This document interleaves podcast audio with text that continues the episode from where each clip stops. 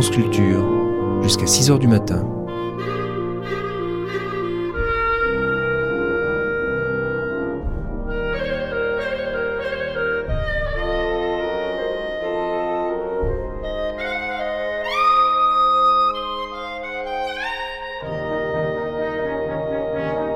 France Culture la nuit, une mémoire radiophonique.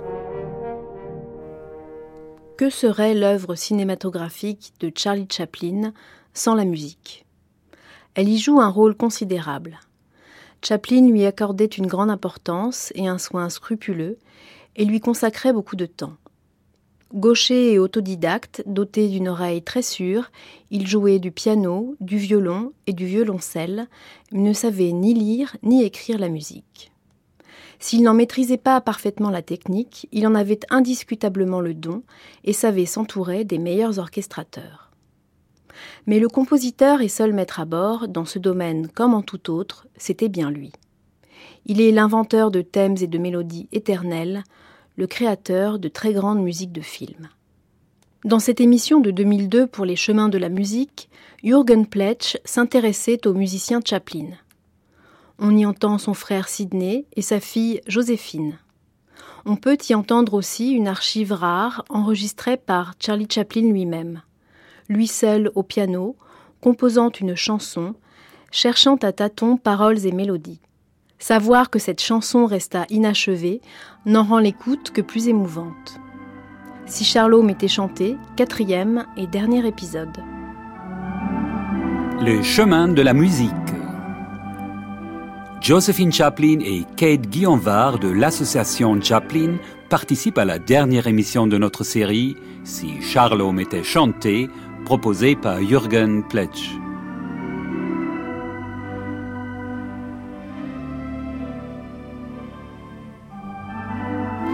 À l'occasion de la sortie en France de son film Les Feux de la Rampe, Chaplin s'adresse en novembre 1952 à son public, à son grand regret pas dans un langage universel.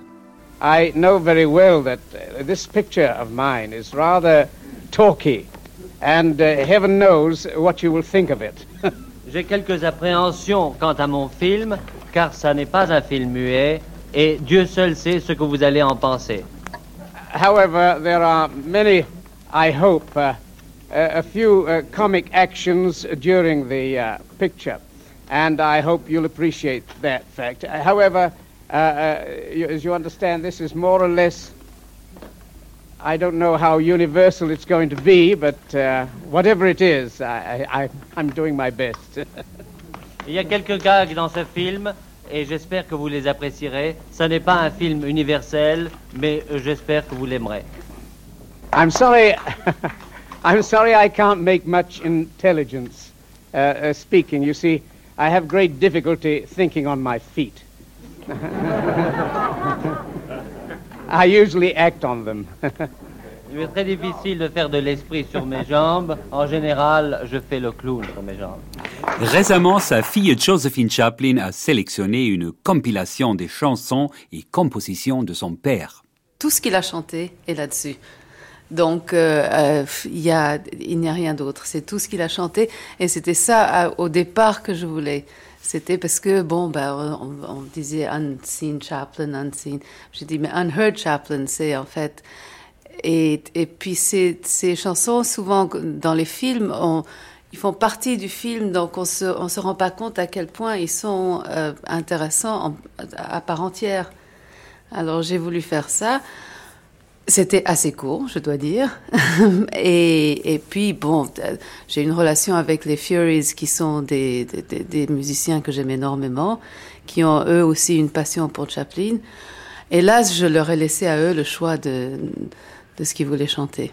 Parce qu'il y, a, y a encore beaucoup d'autres choses. Through all the tears, through all the years, the vision never dies.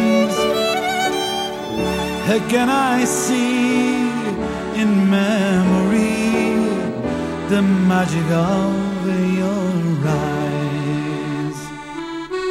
Beautiful eyes, what had they seemed to make them so beautiful?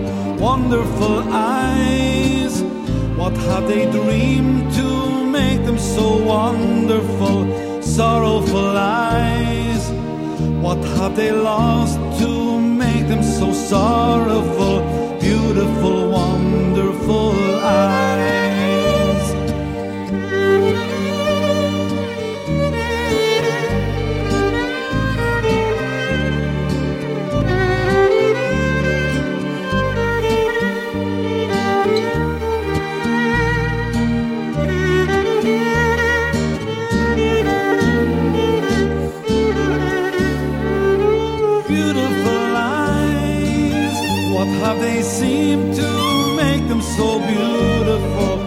Wonderful eyes? What have they dreamed to make them so wonderful, sorrowful eyes? What have they lost to make them so sorrowful, beautiful, wonderful eyes? Souvent, il, il mettait des disques. À l'époque, euh, il n'y avait pas de télévision, etc. Euh, Donc, euh, le soir, souvent, on écoutait de la musique.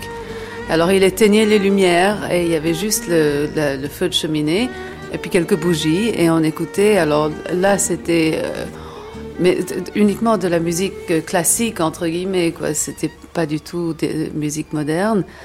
Et il nous a donné, je crois que ça se transmet. Ça, c'est un goût qui s'ac- s'acquiert, on dit, oui. Acquired taste. oui.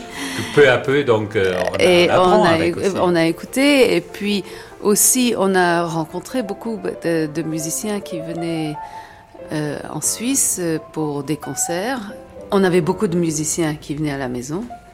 Il y avait euh, des gens qui l'aimaient beaucoup, c'est Clara Askill, Isaac Stern, Nikita Magaloff, euh, Pablo Casals, Rostropovich est venu un jour, c'était extraordinaire parce qu'il n'était pas du tout connu. Et c'est des gens de, de, de Suisse qui nous ont dit il faut absolument écouter ça. Il a dit ça, vous en, vous vous en souviendrez toute votre vie parce qu'il a joué tout seul euh, devant nous. C'était terriblement excitant, surtout pour moi parce que j'étais vraiment passionnée par la musique classique. Ils m'ont fait faire des leçons de piano euh, très jeune, j'ai commencé à 6 ans et, et puis j'aimais beaucoup ça. Parce que je crois que c'était quelque chose qui était très important pour lui. Et pour, pour lui, qui apparemment, tout le monde le dit, je crois pas, n'a pas su lire la musique. C'est vrai ou pas? Non, il savait pas lire la musique. Et ça lui a jamais, il voulait jamais l'apprendre? Il avait un talent que je lui enviais euh, incroyablement parce que moi je sais lire la musique, je sais jouer une- un, un morceau au piano si j'ai si j'ai la partition devant moi. Mais lui, il se mettait au piano et puis il, faisait, il faisait n'importe quoi et c'était magnifique.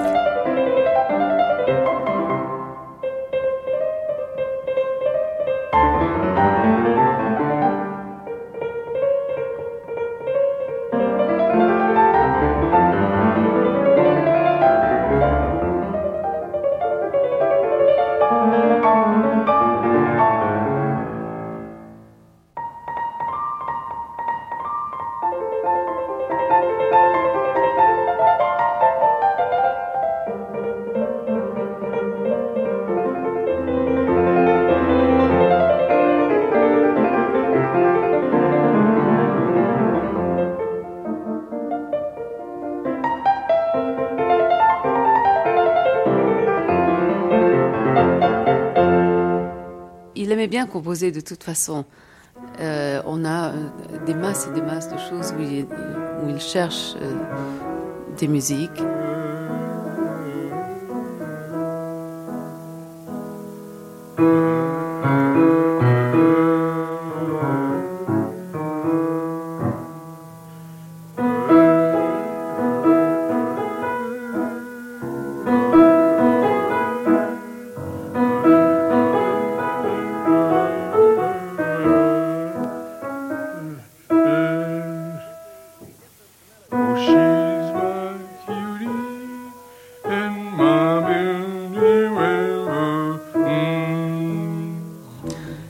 She's my beauty, she's my cutie, mais je ne sais pas, je crois que c'est quelque chose. Il, était en train de composer, il était au piano et il s'enregistrait lui-même. Et donc euh, on entend cette espèce d'élaboration de, de, de trouver euh, une mélodie avec des mots. Alors il y a des mots par-ci par-là et c'est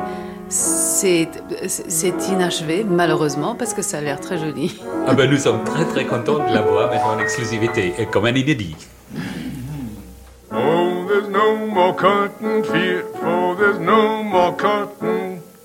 There's no more cotton fields in Arizona.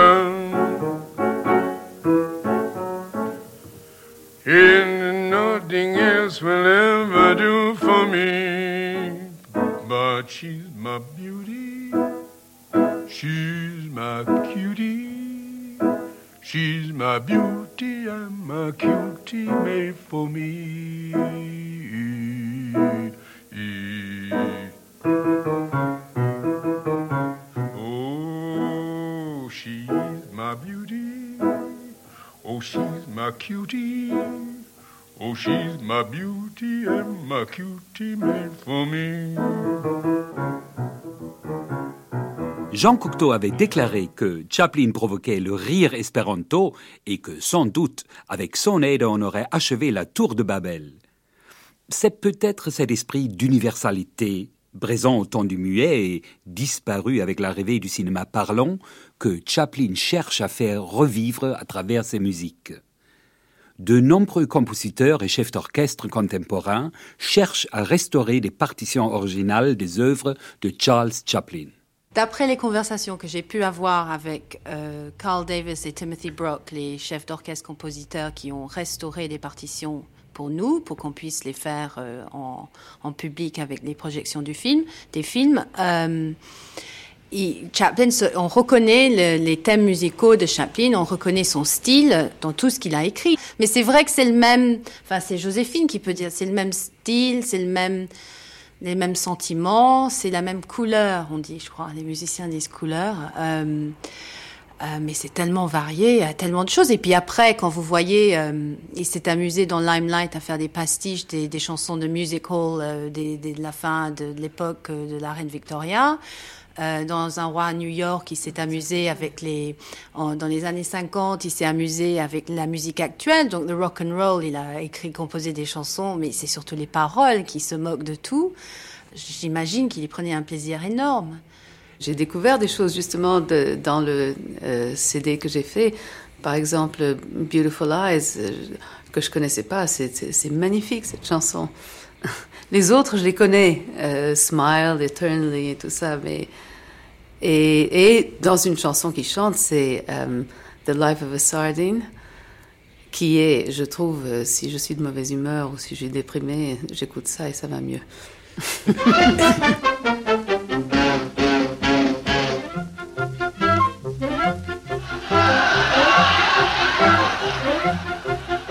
When I was three, my nurse told me about reincarnation. And ever since I've been convinced, thrilled with anticipation, that when I leave this earth, it makes my heart feel warm to know that I'll return in some other form. But I don't want to be a tree sticking in the ground. I'd sooner be a flea. I don't want to be a flower waiting by the hour, hoping for pollens to alight on me. So when I cease to be, I want to go back, I want to go back, I want to go back to the sea. Home for the life of a sardine, that is the life for me. Cavorting and spawning every morning under the deep blue sea. To have no fear for storm nor gale, oh, to chase the tail of a whale. Oh, for the life of a sardine, that is the life for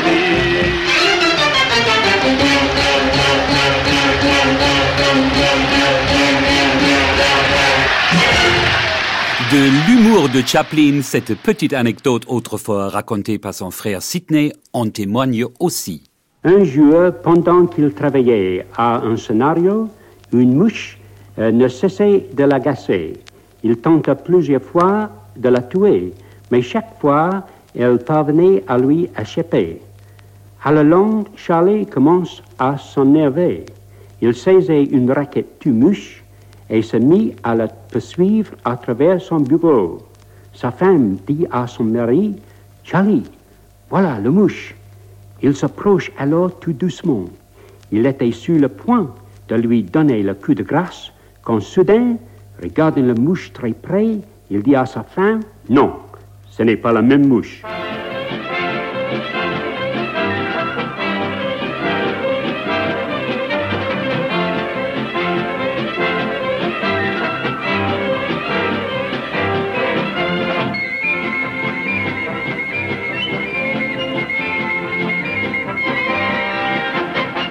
En 1954, United Artists décide de ressortir le film Les temps modernes.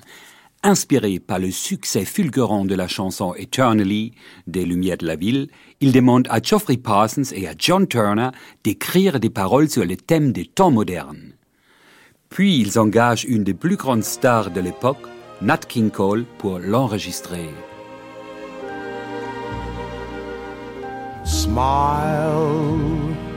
Though your heart is aching. Smile even though it's breaking.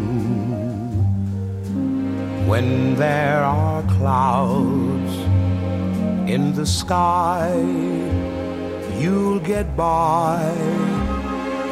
If you smile through your fear and sorrow, smile and maybe tomorrow you'll see the sun come shining through for you. Light up your face with gladness, hide every trace of sadness. Although a tear maybe ever so near. That's the time you must keep on trying. Smile, what's the use of crying?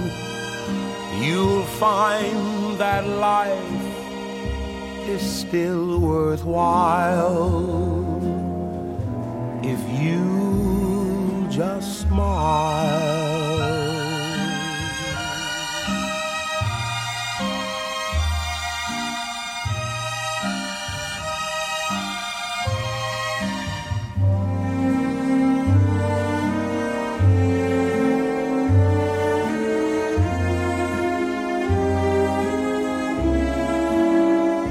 That's the time you must keep on trying.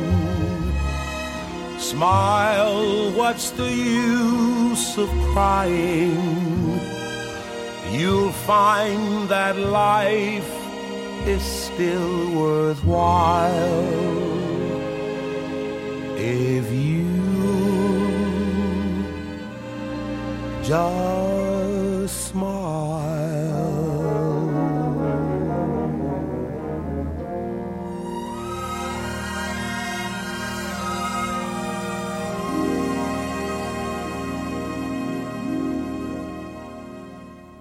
Y a actuellement beaucoup de chefs d'orchestre dans le monde entier qui font beaucoup de travail sur, le, cinéma muet en, général et les partitions qui les accompagnent. Il y a, des concerts de toutes sortes de, films. Nous avons travaillé d'abord avec Carl Davis, qui a fait la première restauration de, la partition des, Lumières de la Ville pour nous, que, nous avons monté pour le centenaire de Chaplin en 1989. Et ensuite, Carl en a restauré plusieurs. Et, maintenant, nous travaillons avec Timothy Brock, qui vient de faire les temps modernes et qui travaille sur le Chaplin Review. Ce qu'il faut savoir, c'est qu'à l'époque, à Hollywood, il y avait beaucoup de musiciens euh, et on ne devait pas les payer très cher. Donc, Chaplin prenait toujours des orchestres énormes pour avoir le maximum de musiciens possible. Et maintenant, pour monter ça, il faut d'une part essayer de réduire tout en gardant le même son, mais il faut, faut, faut faire ces orchestrations pour, pour euh, un orchestre un, petit peu moins important. À l'époque, c'était genre 70, 80 musiciens, et maintenant, nous les rendons accessibles à des orchestres à partir de 35, 40 musiciens. Et les chefs d'orchestre donc reçoivent de notre part des, cartons de, de, de partitions. Euh, de, du, du, chef d'orchestre et puis tous les musiciens qui assistaient à, à, à l'enregistrement, donc les avec les petites notes au crayon euh, et des, des, des, bouts qui manquent. Et pour les Lumières de la ville, je me souviens que Carl Davis racontait que il y avait visiblement des, des choses qui étaient des, des, petits bouts de papier qui étaient découpés recollés dessus avec du scotch qui étaient partis. Donc sur papier il y avait quelque chose et sur le film il y avait autre chose parce qu'il avait changé à la dernière minute et il fallait écouter le film pour retrouver exactement ce qu'il avait été enregistré et pas ce qu'il y avait sur le papier. Donc c'est un travail euh, vraiment extrêmement dur et long euh, qui prend. Timothy Brock a pris 14 mois, je pense, pour les temps modernes. Parce que aussi, ils font ça après, ils enregistrent la musique et en, et en même temps, ils sont en train de finir le montage du film. Donc ils enregistrent souvent plus que ce qu'il y a à la fin sur le film. Euh, donc après, il faut trier, etc. C'est très long.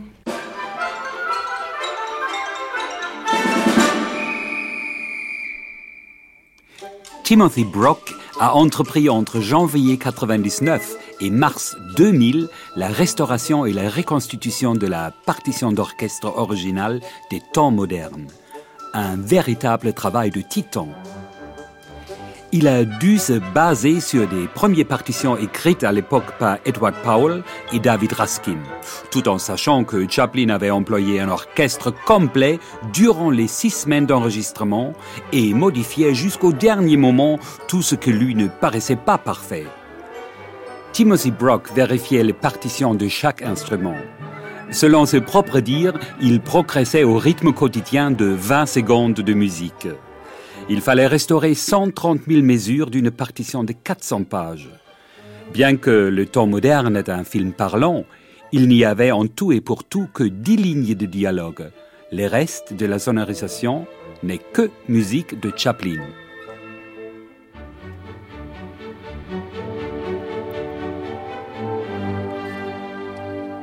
La comtesse d'Hong Kong, c'était un projet qu'il portait quand même depuis, je crois, plus que 30 oui, ans. non? alors c'est un projet qu'il peut- qu'il portait depuis très longtemps. Alors c'est bizarrement Bruno Deloy. son premier et son dernier film. Alors premier parce que c'est le premier film en couleur que Chaplin n'ait jamais fait. C'est le seul d'ailleurs. Euh, et c'est aussi un premier et dernier film qui a été fait dans des conditions de production dites hollywoodiennes traditionnelles puisque c'est un film universal. Donc qu'il n'a pas produit en tant que tel, qui a été produit par euh, Universal, par, par, par, par Universal, par le studio Universal évidemment. Euh, donc c'est vrai qu'il dérogeait un peu euh, à la règle euh, habituelle. Euh, je crois que c'est un, c'est, un, un testament cinématographique qui a été mal compris parce que euh, parce qu'il échappait à toute tout, toute règle. Je veux dire, au- autant Le Roi à New York euh, euh, et ses films précédents étaient encore liés à une familiarité entre guillemets et une, évidence de continuité, autant la comtesse de Hong Kong était à ce niveau-là autre chose, je crois, et qu'il a été très très mal perçu, même par la critique parisienne et, européenne qui habituellement, à l'inverse de la critique américaine, était plutôt euh, plein de louanges pour, pour les œuvres de, Chaplin. Euh, ce film-là a dérouté, mais déroute, encore parce que euh, même encore aujourd'hui, je crois que la relecture définitive de cette œuvre-là n'est pas faite. Ce film est, peut-être trop bizarrement trop commercial parce que c'est vrai que le cast est impressionnant, euh, Marlo Brando, Sophia Loren, euh, tout cela. Donc c'est vrai que c'est déroutant par rapport à, à Chaplin. Euh, c'est vrai que la façon dont il est fait euh, a fait oublier. Je veux dire, on, on pourrait regarder ce film en se disant que Chaplin joue dedans, mais qu'il n'a pas forcément réalisé. Donc c'est vrai qu'à un moment donné, il y a, y a- y a un, un décalage entre les deux qui, qui pour beaucoup est, est trop important à franchir parce qu'ils ont trop apprécié justement cette, cette comment dirais-je, cette proximité entre les différentes parties du personnage. Et je crois que là, il commence à, faire un- une distance par rapport à son, son propre personnage et que ce- cette distance n'est pas forcément compréhensible pour beaucoup. Mais je crois qu'avec le temps, euh, ce film sera, sera, sera relu. Mais je crois qu'il ne faut pas non plus le voir comme, comme une œuvre testament. C'est pas non plus le propos. À 77 ans, Chaplin signe de nouveau un succès mondial avec la chanson titre interprétée par Petula Clark. Why is my heart so light? Why are the stars so bright? Why is the sky so blue since the hour I met you? Flowers are smiling bright, smiling for our delight, smiling so tenderly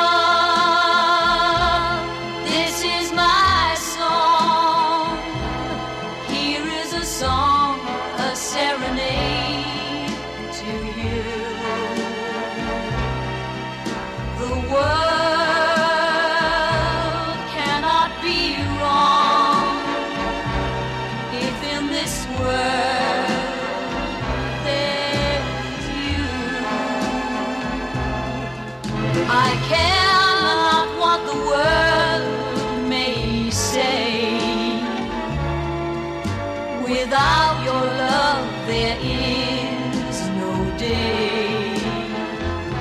So, love, this is my song. Here is a song, a serenade to you. Sa dernière idée de scénario ne verrait jamais le jour des salles obscures. Il l'avait fait pour, euh, pour ma sœur Victoria.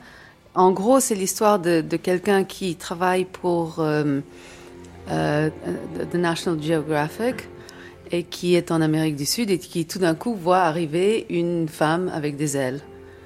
Après, il la ramène. Mais c'était une histoire qu'il nous avait racontée quand, euh, quand on était petite. Euh, je me souviens très bien, et ma sœur aussi, dans un restaurant, il a dit bah, cette fille avec des ailes, et puis il la ramène en Europe, et puis euh, elle peut pas s'adapter à la vie, et on la retrouve morte euh, euh, dans la mer. Mais bon, depuis, après avoir eu cette première idée, il a, il a beaucoup évolué, enfin, pas évolué, il a, il a, il y a eu plein de choses qui sont rentrées de- dessus aussi, comme les, oui, les sectes, des choses comme ça. Il avait beaucoup modernisé. C'est pour ça que c'est très difficile de.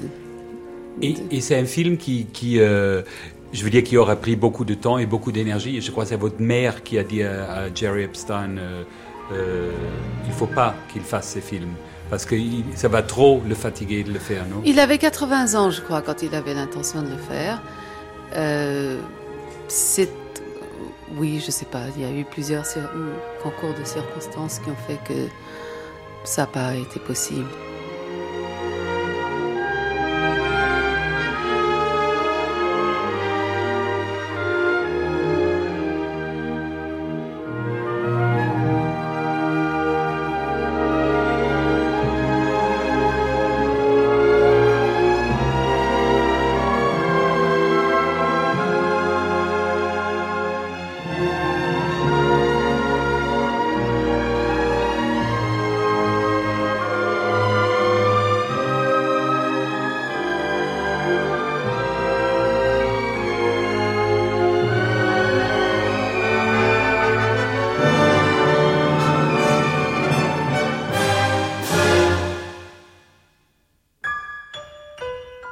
Je crois, un film qu'il n'a pas pu faire. euh, alors, des fois, c'est bien parce que c'est des, ça pourrait être aussi le film de trop. Euh, je crois que dans la carrière de, de Chaplin, il n'y a pas de film de trop. Il y a peut-être un film un peu différent, mais il n'y a pas de film de trop. Euh, et qu'il a su, à juste titre, à un moment donné, s'arrêter avant. Donc, je crois qu'à ce niveau-là, et je crois que c'est- un cinéaste qui n'a jamais fonctionné dans l'urgence. Euh, il a toujours pris le temps de faire ses films, le prendre d'intégrer un certain nombre de choses à l'intérieur de ses films. Et c'est vrai qu'il a, sur une carrière qui est quand même relativement très longue, une filmographie en long métrage, j'entends, relativement euh, courte, mais où chaque film est une petite pépite et où il est difficile de faire un choix.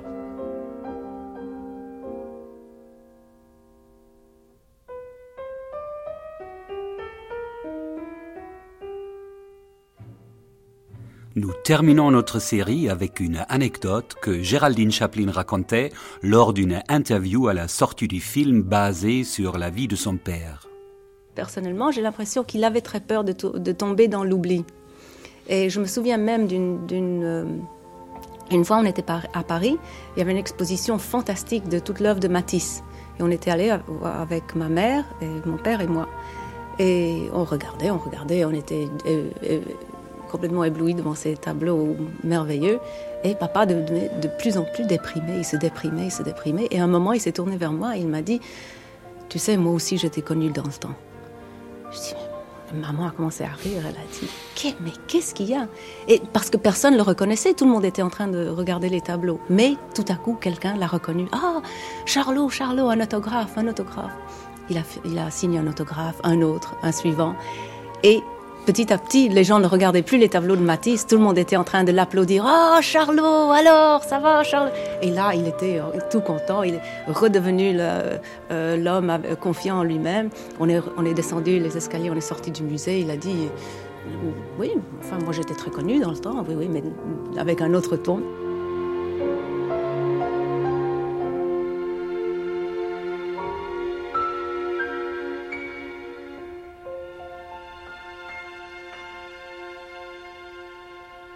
C'était si Charlot m'était chanté, une série proposée par Jürgen Pletsch.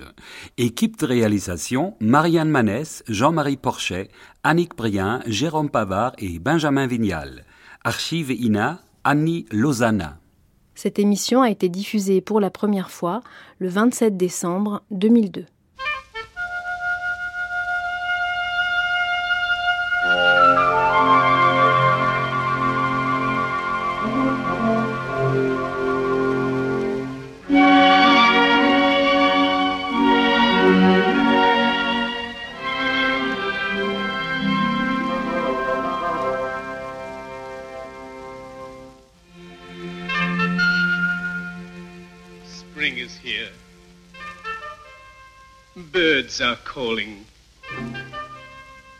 skunks are crawling, wagging their tails for love. Spring is here. Whales are churning. Worms are squirming, wagging their tails for love. What is this thing on which I sing that makes us all bewitched?